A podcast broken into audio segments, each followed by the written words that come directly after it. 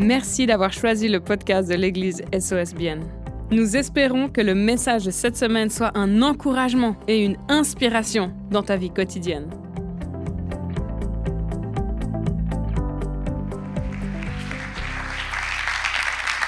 Bonsoir à tout le monde. J'espère que vous allez bien. Moi aussi, ça va bien. C'est pas mal du tout, hein? On se réjouit. Un bon message à se mettre dans l'estomac spirituel et à méditer. Pour ceux qui ne me connaissent pas vraiment, je m'appelle Romain Vaucher, j'habite la région, je suis originaire du Jura bernois, euh, je travaille en tant que physiothérapeute, j'ai quatre enfants, je suis marié à une épouse extraordinaire qui a un milliard de qualités, donc on ne va pas les énumérer. Et puis, euh, quoi dire, et c'est bon, et c'est bon, voilà, vous me connaissez, voilà, on est, on est intimes presque, tous ensemble. Je salue aussi tous ceux qui ne qui, qui sont pas présents, mais qui sont présents à distance. Et puis toutes les personnes qui verront ça aussi en podcast. Soyez chacun bénis, je crois vraiment que Dieu a toujours quelque chose en réserve pour nous. Je pense que Dieu n'est jamais à sec, à court d'options, à court d'idées, à court de promesses, à court de, de, de paroles.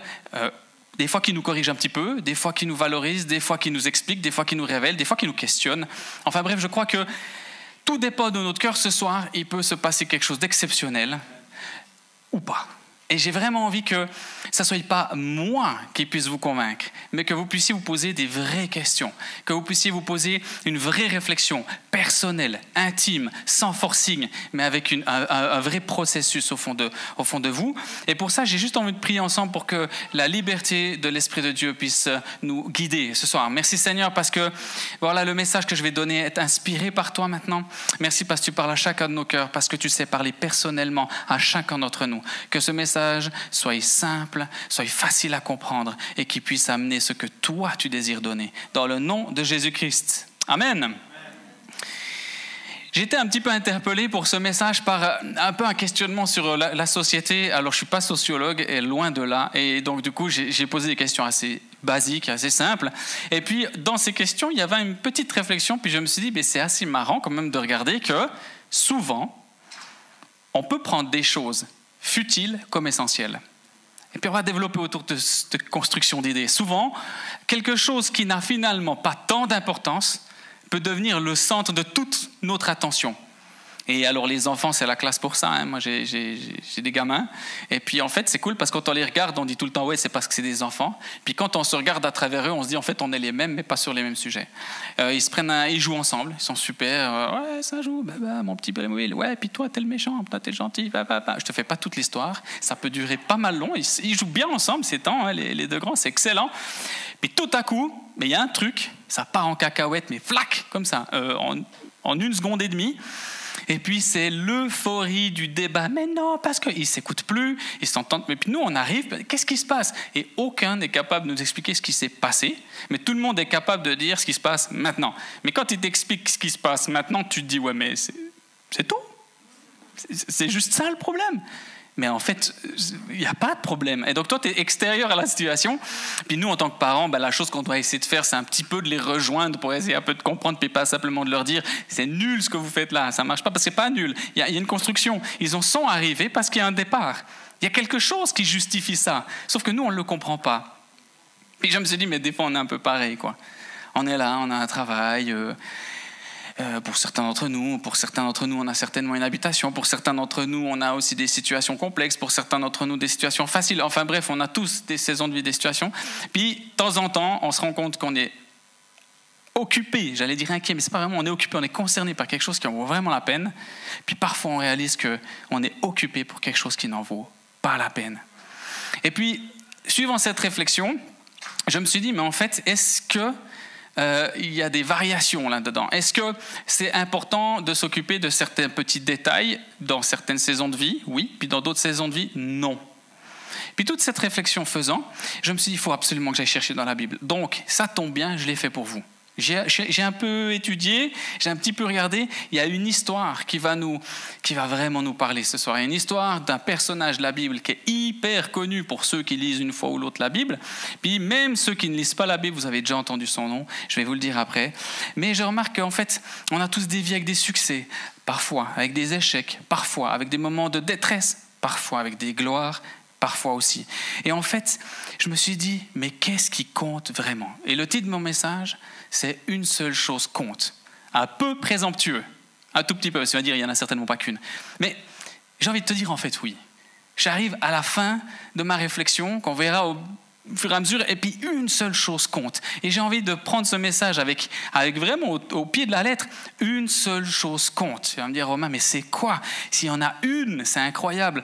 Et puis, même Jésus-Christ, dans le Nouveau Testament, quand il est avec ses disciples, il a donné une, plein d'enseignements. Franchement, c'est richissime.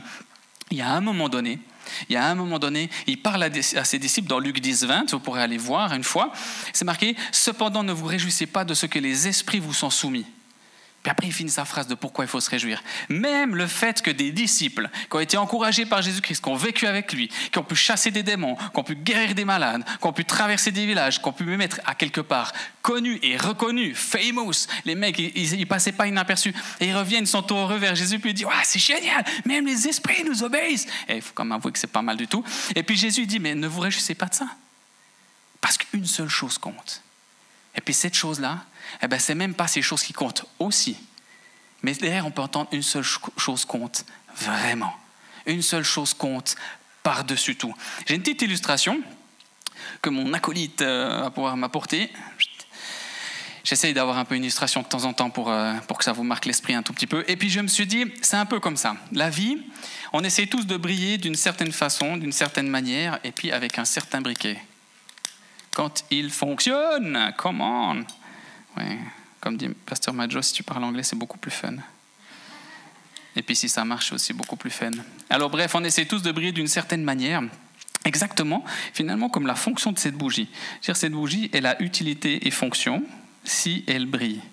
Et puis si elle brûle. Alors je vais demander à mon acolyte de me la brûler, s'il te plaît. Ouais, quelqu'un. Parce que comme ça, je peux me concentrer sur mon message au lieu de me concentrer sur quelque chose qui a moins d'importance. C'est ça mon illustration. J'ai vidé le gaz. Je dis comme ça, ils vont croire que c'est la bougie. C'est pas la bougie. C'est... On perd pas le focus. C'est pas vrai du tout. C'est un mensonge. Non, c'est une blague. Alors du coup, dans la vie, on a un objectif. On veut briller. Peut-être que ta préoccupation, c'est un conjoint, enfant, d'être pas seul, une carrière professionnelle, une guérison, peut-être. Juste autre chose. Je sais pas. Je sais pas qu'est-ce qui t'amène. Je sais pas qu'est-ce qui doit briller dans ta vie. Mais peu importe, parce que finalement, souvent, ce qui compte dans nos objectifs, ah ben, ce n'est pas ce qui compte le plus.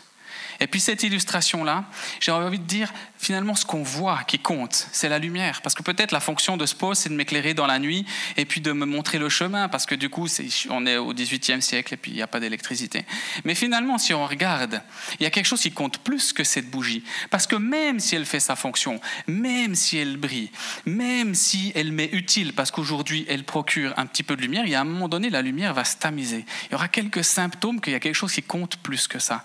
Et puis, fur et à mesure que cette lumière va se tamiser parce qu'il y a de la buée, parce qu'elle perd en flamme, on se dit, purée, il y a quelque chose qui compte beaucoup plus que cette lumière. La bougie est importante, la flamme est importante, j'ai envie d'être éclairé, c'est important, j'ai besoin d'être éclairé, j'ai besoin de voir mon chemin, j'ai besoin de chaleur, de feu, peu importe la fonction que tu mets sur les choses qui comptent pour toi. Il y a toujours quelque chose qui est plus important.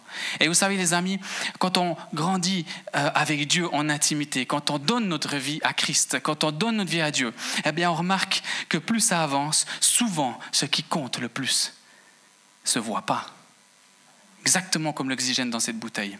Exactement comme l'oxygène qui permet que la flamme puisse brûler. Et c'est, c'est vraiment cette illustration qui soutient un petit peu le, le, la réflexion que j'ai eue. Et puis c'est une réflexion vraiment qui m'a servi ces derniers temps, donc je me réjouis vraiment de vous la partager, parce que ça a été, ça, ça a été, du, ça a été du vécu, quoi. Je l'ai digéré, je l'ai mâché, puis je vous le retransmets. Et on va commencer par le premier point de mon message, peu importe les circonstances. Parce que comme j'ai dit, que tu sois dans des, dans des gloires, dans des échecs, dans des victoires, dans des épreuves, dans des questionnements, dans des certitudes, dans des choses qui comptent, parce que tu sais que ça compte, mais en fait, tu, peut-être tu te gourres, peut-être ça compte vraiment, puis c'est bien que ça compte. Il y a toujours quelque chose qui compte de plus.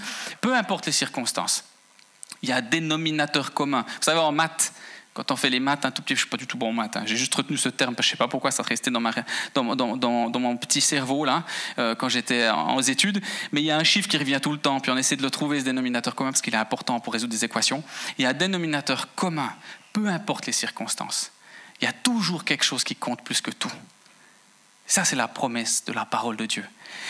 On va prendre l'histoire dans deux Samuel onze. On ne va pas la lire parce qu'elle est un peu longue, mais je vais vous la paraphraser, je vais vous la, la romancer un tout petit peu, la mettre aussi à mon goût, mais elle sera quand même fiable, hein, je ne vais pas inventer des trucs. Et puis c'est l'histoire de, de David. Vous savez, David, celui qui a tué Goliath avec une fronde. Et normalement, là, tout le monde, on peut à peu près avoir une idée.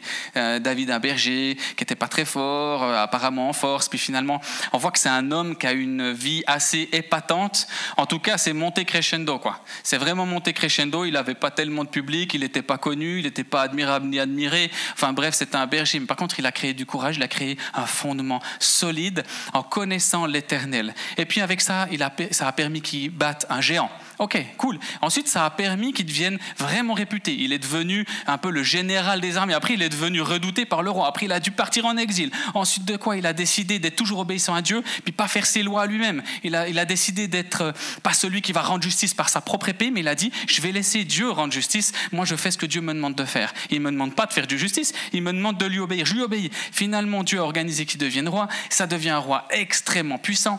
Il y a des croisades. Il prend du terrain pour le royaume de Dieu. C'est une époque très différente de la nôtre. C'est avant Jésus-Christ, donc c'est un autre contexte. Néanmoins, je suis sûr que David connaissait assez bien l'Éternel. Parfaitement, je ne pense pas, comme personne, mais, mais assez, il a vécu quand même. Il y a de la bouteille. Ce n'est pas le gars qui vient, qui dit « je crois qu'il y a un Dieu à quelque part ». Il y a de la conversation, il y a quand même un petit peu de... Il y a de l'expérimentation, il y a du miraculeux. C'est impressionnant, il y a une vie. Puis à un moment donné, dans cette vie, il est un peu à l'apogée de son royaume, de son règne. C'est justement dans ce, dans ce chapitre onze de deux Samuel. Et puis à ce moment-là, eh ben c'est dit que c'est une période où ils partent en croisade, en guerre. Et puis que les rois partent avec. Mais ce qui se passe, c'est que lui, il n'y est pas. Premier point. Hein? On se dit, hein, il y a un moment donné, il était euh, en train de grimper, il prenait toujours de l'ascendance, puis d'un coup, il y a un petit peu de stabilité dans, dans, dans, dans, dans son processus. Il n'y est pas. Pourquoi il n'y est pas en campagne, comme tous les rois sont en campagne, comme le dit le début de ce chapitre? Ok, il se lève de son lit, un peu fainéant quand même, un peu fainéant, il se lève de son lit. Euh, il voit une femme magnifique qui se baigne en contrebas. Tentation, bon là jusque-là j'ai envie de te dire, tentation, euh, ça fait partie du monde dans lequel on vit. Euh, euh, voilà, c'est surtout qu'est-ce qu'on en fait de la tentation qui est intéressant, plutôt de savoir qu'il y en a. Il y en a, ça c'est un fait. C'est, bah, voilà, jusqu'à là, jusqu'à là j'ai rien à en redire. Et de toute façon, je tiens en haute estime ce roi David.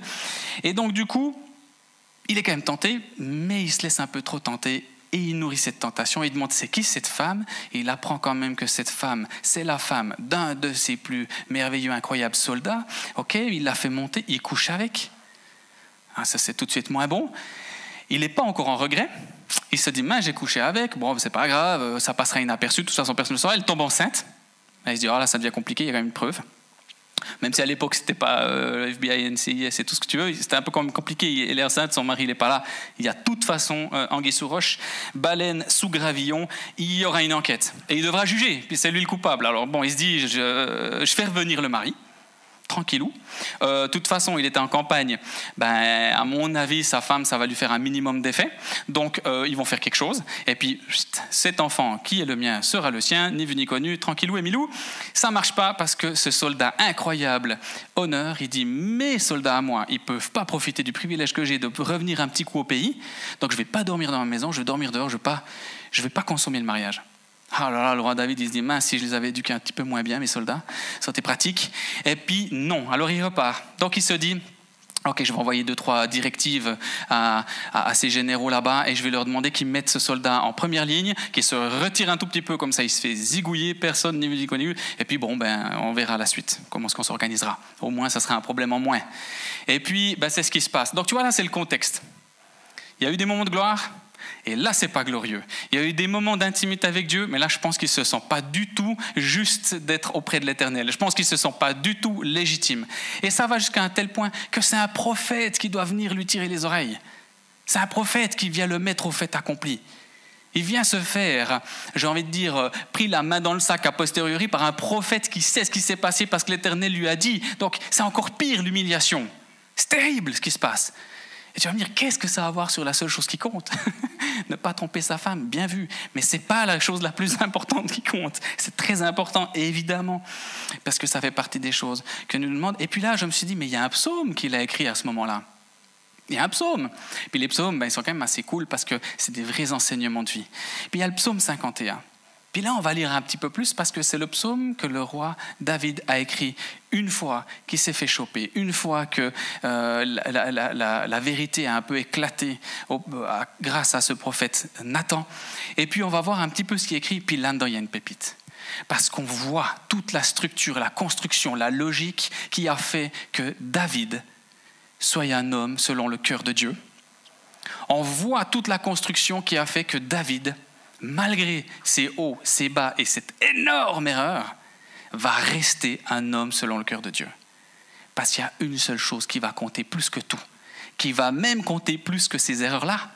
Et ça, mon ami, c'est une bonne nouvelle pour toi et pour moi.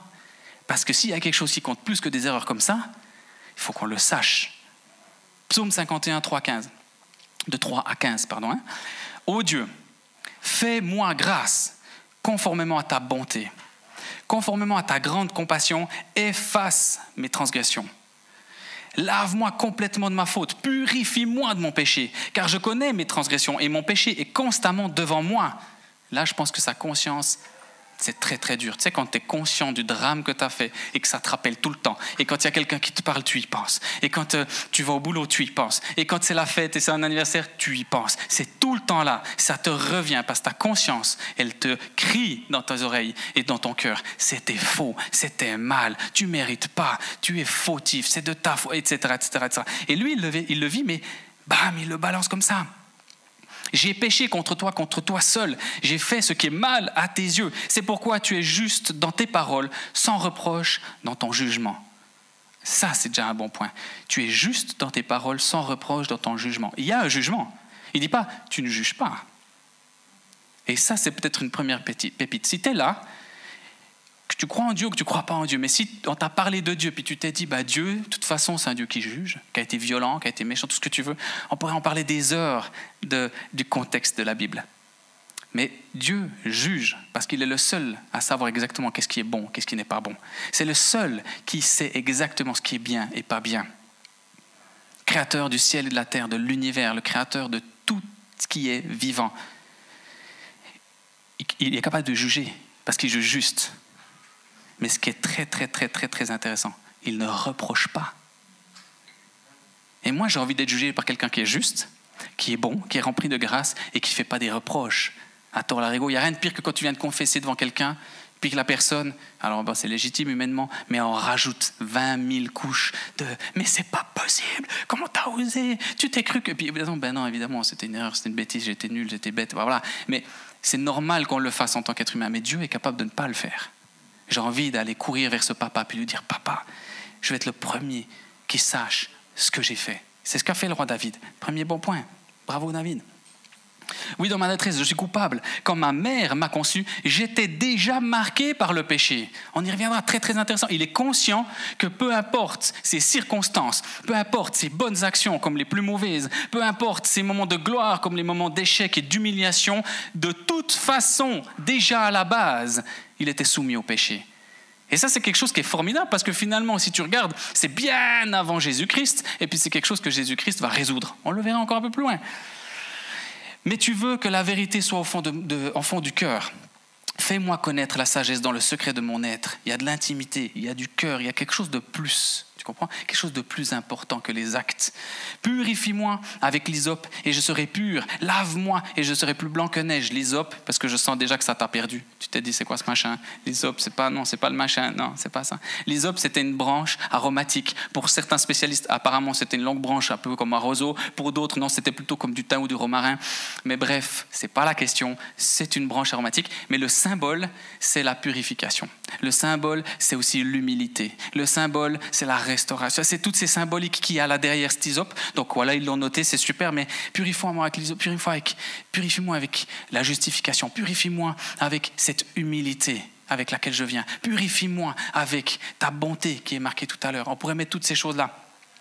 Il y a une autre version qui dit « Détourne de ta face, euh, détourne ta face de mes péchés. » Efface toutes mes iniquités, et détourne ta face. C'est comme si Dieu, qui est capable de savoir tout ce qui est bon et ce qui n'est pas bon, te regarde, comme le roi David quand il a fait des mauvaises choses, parce que ça t'arrive. Et puis tu peux, dans une prière comme celle-ci, dans un moment d'intimité comme celle-ci, détourne ta face de mes péchés, s'il te plaît, parce que je reconnais ta bonté, parce que je reconnais ta puissance, parce que je reconnais que tu es le seul juge qui est juste et qui condamne pas avec culpabilité. Détourne ta face de... Tu te rends compte que le roi David a pu dire à l'Éternel, alors que Jésus-Christ n'était même pas encore mort et ressuscité? Quelle révélation! Combien de fois on est là face à une erreur et on, on perd le focus parce qu'on prend les choses qui ne comptent pas le plus, notre erreur, puis on oublie les choses qui comptent le plus. Ça, ça en fait partie. Fais-moi entendre des chants d'allégresse et de joie, et les eaux que tu as brisées se réjouiront. Détourne ton regard de mes péchés, efface toutes mes fautes. Ô Dieu, crée en moi un cœur pur. Et là, ça commence pour moi. Là, là, là, on est, là vous allez voir, c'est, là, on est au top du top. Crée en moi un cœur pur, renouvelle-moi un esprit bien disposé. Ne me, ne me rejette pas loin de toi, ne me retire pas de ton esprit saint. Et là, rends-moi la joie de ton salut. Rends-moi la joie de ton salut. Est-ce que ce ne serait pas quelque chose du genre qui compte le plus au monde ? Rends-moi la joie de ton salut et qu'un esprit de bonne volonté me soutienne. J'enseignerai tes voies à ceux qui les transgressent et les pécheurs reviendront à toi. Dans ce psaume, il y a une structure. Vous savez que j'aime bien quand je prêche qu'il y ait des structures parce que moi, ça m'aide. Ce n'est pas des modes d'emploi, ce n'est pas des recettes bêti-bossi. Ces structures, elles nous permettent de comprendre une philosophie de foi, une, un type de relation, un peu la voie royale dans certaines situations, si tu veux bien, un peu le gold standard. Là, le gold standard, dans une situation aussi horrible que celle-ci, un, repentance, il reconnaît, il avoue, il confesse. Deux, reconnaissance de ses erreurs entièrement. Trois, la nature pécheresse. C'est Hysope. David, le roi David, avait mérité largement sa place aux yeux des hommes. Parce qu'avec tout ce qu'il avait accompli, les guerres qu'il avait gagnées, l'attitude qu'il avait eue, le respect, l'honneur, l'obéissance, le courage, l'ardiesse, la volonté, se mettre en premier, jamais limiter les risques aux autres, de donner risque aux autres, mais les prendre sur ses épaules. Bref, il a été quasi irréprochable dans son histoire. Et pourtant, il le dit, depuis que je suis né, j'ai un problème en moi. Le péché était déjà là. Depuis que je suis né, je ne suis pas digne. Tu vas me dire, oh, ça, ça me met le moral un peu en bas, ton affaire. Tu vas voir pourquoi c'est vraiment important. Parce que si on sait de où on part, c'est beaucoup plus appréciable de voir où on nous a mis, notre arrivée, notre position grâce à Jésus-Christ. On va voir ça un petit peu plus tard. Ensuite, la joie de ce qui compte vraiment. La joie de ce qui compte vraiment. Ce qui compte vraiment, par-dessus tout, c'est la joie de mon salut. La joie de mon salut, voilà ce qui compte, voilà l'oxygène. Je peux briller dans ce que je fais ou pas, je peux être en questionnement ou pas, je peux réussir ou échouer, je peux être dans un moment de gloire ou un moment d'échec, de peine, de questionnement, de, d'allégresse, un moment de facilité ou de difficulté. Ce qui compte vraiment, les amis, c'est qu'au fond de notre cœur, il y a une joie qui surmonte tout et que ça soit la joie de ton salut, la joie de mon salut, quelque chose qui m'appartient, quelque chose qui produit en moi quelque chose que personne d'autre peut créer, que rien d'autre ne pourra créer, que aucun autre succès ne pourra me donner, ne pourra générer, la joie de mon salut. J'aimerais remettre dans le contexte David du tout haut, il est arrivé tout bas, c'était fini, il a grillé toutes ses cartes, il n'avait plus aucune légitimité. À cette époque-là, pour beaucoup moins que ça, il y en a qui étaient morts, foudroyés sur place. Ce qui l'a sauvé, il était conscient qu'il avait la joie du salut. C'est juste énormissime. Ce qui compte le plus, c'est qu'on sache qu'on est sauvé. Et si on ne le sait pas, je comprends que des petites choses puissent prendre le focus. Si on n'est pas conscient de notre salut avec une ferme assurance par la foi, je comprends que des détails viennent des priorités. Je comprends que des illusions deviennent une réalité. Je comprends que des petites choses puissent stresser à l'extrême, je comprends qu'on perde complètement espoir. Mais dans ce que je lis, et dans ce que je vis, et dans ce que je vois de plein de personnes autour de moi, peu importe les circonstances, si tu as l'assurance de ton salut, il y a une joie, et cette joie est la chose qui compte le plus. Dans Luc dix vingt, on l'a commencé tout à l'heure, « Cependant, ne vous réjouissez pas de ce que les esprits vous sont soumis », on a lu, mais la suite du verset. Mais réjouissez-vous de ce que vos noms sont écrits dans les cieux.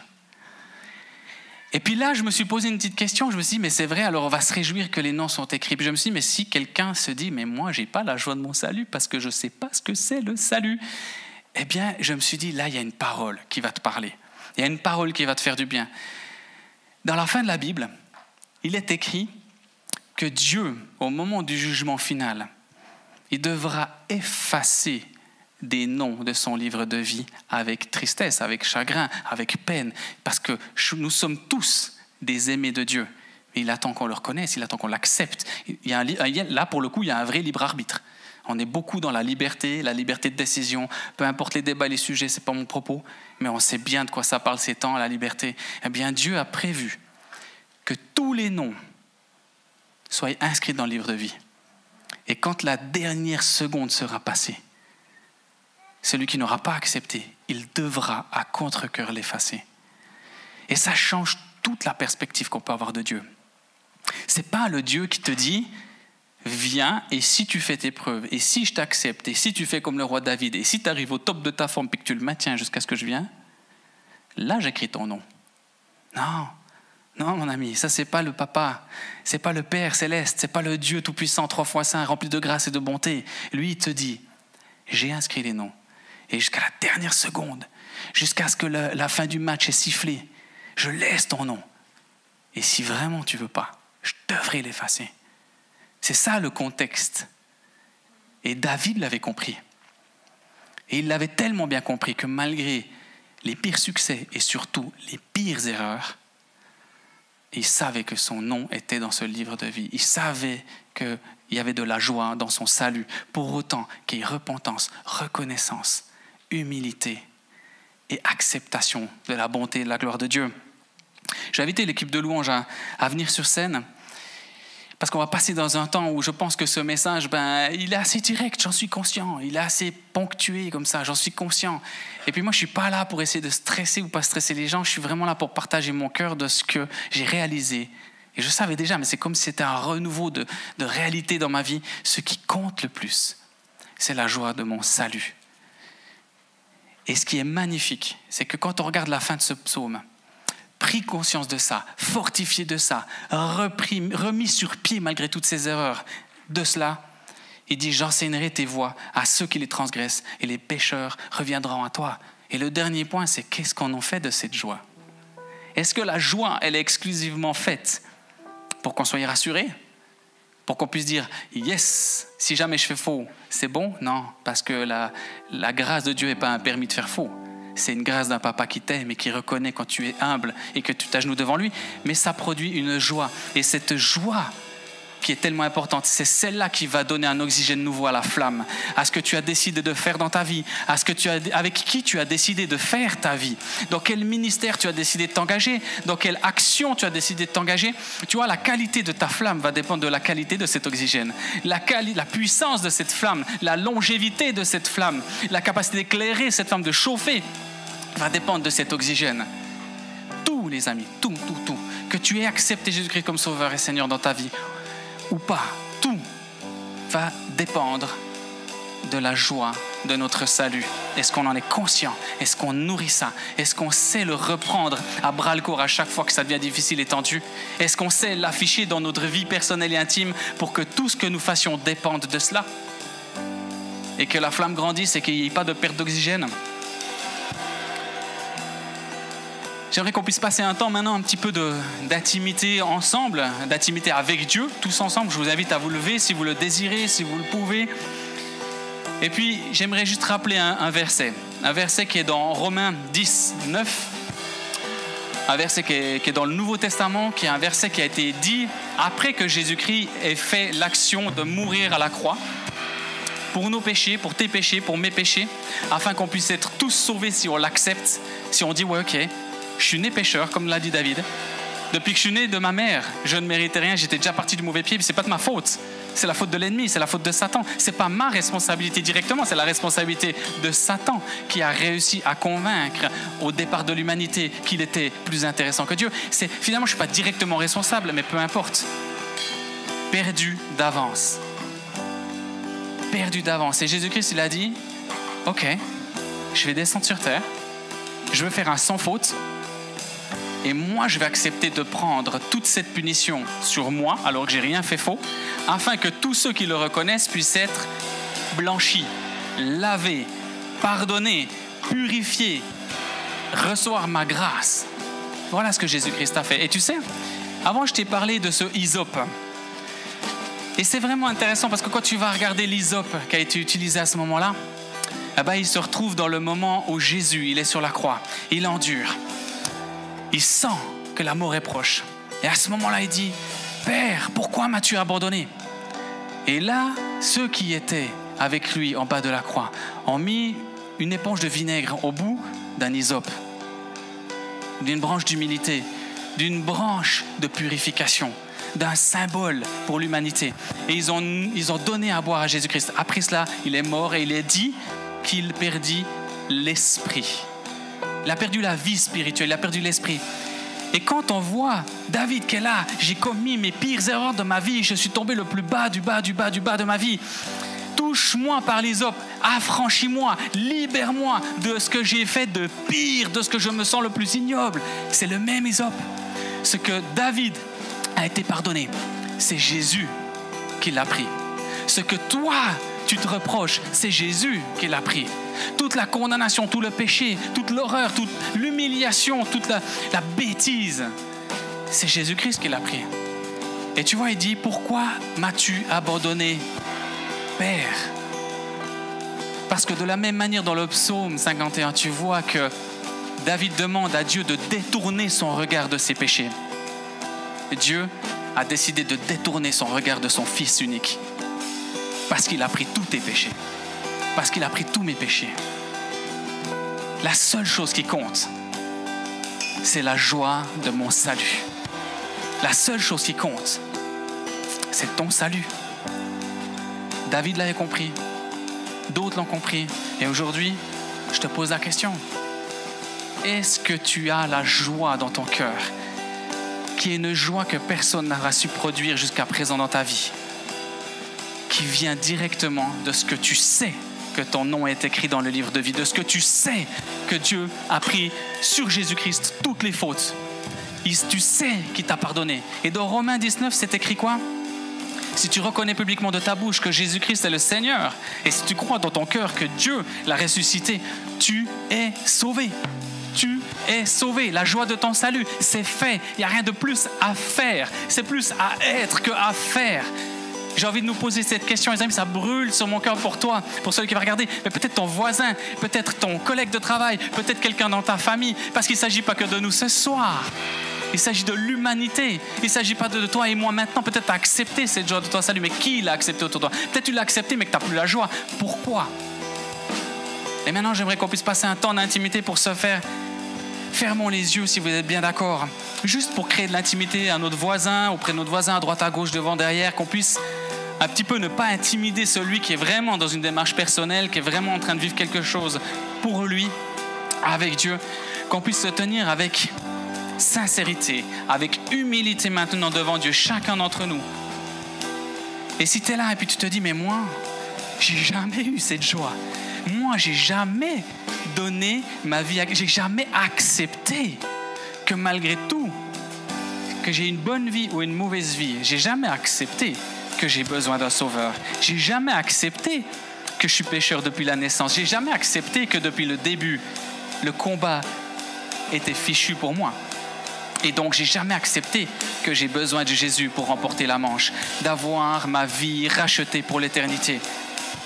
Ou peut-être tu l'as fait il y a longtemps, ça compte plus, c'était, ça faisait plus du sens. Et aujourd'hui, tu peux pas dire, ouais, Romain, je suis dans l'assurance de mon salut, j'ai la joie de mon salut. Si tu es dans ce cas-là, que ça soit ici, que ça soit en ligne, je te demandais, alors qu'on ferme les yeux pour donner de l'intimité, je te demandais de lever ta main bien haut quand je vais l'appeler. Je comptais jusqu'à trois pour te donner d'élan, pour te donner le courage, pour te montrer à Dieu qui te regarde depuis en haut, pour montrer au, au, à Jésus-Christ qui voyage ici entre nous, pour montrer au Saint-Esprit, je veux recevoir ça, je veux accepter ça, je reconnais que je ne mérite rien et que je peux recevoir tout. Je reconnais que tu m'aimes, je reconnais que je suis ton enfant, je reconnais que je suis pécheur mais tu me sauves, je, crois que, je reconnais que je suis sale et tu me laves, je reconnais que je suis triste et tu me rends la joie, je reconnais que j'étais mort et je veux vivre pour l'éternité. Si c'est toi, si tu te sens concerné, prépare ta main. Un, c'est vraiment une décision personnelle. Deux, il ne s'agit pas de toi, il s'agit, il s'agit pas de moi, il s'agit de toi, devant Dieu. Et trois, lève ta main bien. Ou si tu es là, tu n'as pas l'assurance de ton salut, lève ta main. J'ai envie de prier avec toi. J'ai envie de prier pour toi. Un, deux, trois, lève la main bien haut que je la voie et que je puisse prier avec toi. Amen. Gloire à Dieu. Gloire à Dieu. Fermons tous les yeux pour donner cette intimité. Et puis ceux qui lèvent leurs mains, ne me regardez pas, regardez dans votre cœur ce qui se passe. Soyez attentifs à la joie qui va venir. Peut-être même que c'est une joie qui va te faire pleurer parce que tu vas réaliser quelque chose qu'on t'a jamais donné. Si tu veux prendre cette décision, lève ta main bien haut. Un, deux, trois, j'en ai vu quelques-uns, mais vraiment, il y a un miracle à la clé, le miracle de la vie. Alléluia, on peut baisser les mains pour ceux qui les ont levés. Chère Église S O S, j'aimerais qu'on prie ensemble. Pour prier avec ces gens qui ont levé leurs mains. J'aimerais qu'on prie ensemble pour les encourager, pour de mettre des mots sur ce qui vient de se passer. Et quand ça sera fini, ceux qui ont levé leurs mains, parlez pendant la louange de tout votre cœur à Dieu, parce qu'il est là, il t'entend, il te connaît, il saura te répondre. Amen. Est-ce que vous êtes prêts à prier avec moi, Église S O S? Père éternel, je me remets à toi. Je m'humilie devant toi. Je reconnais que j'étais pécheur. Et que tu m'as lavé, que tu m'as sauvé, que tu m'as pardonné. Je te remercie de me sauver aujourd'hui et pour l'éternité. Je déclare que je suis ton fils, ta fille. Au nom de Jésus-Christ. Amen, amen. Je crois qu'on peut vraiment applaudir ce qui s'est passé. Gloire à Dieu. Merci encore d'avoir pris le temps d'écouter ce podcast. N'hésite pas à le partager avec tes proches. Ce message peut également les toucher. Pour plus d'informations sur l'Église S O S et sur notre vision, retrouve-nous sur le site soschurch point c h ou sur les réseaux sociaux.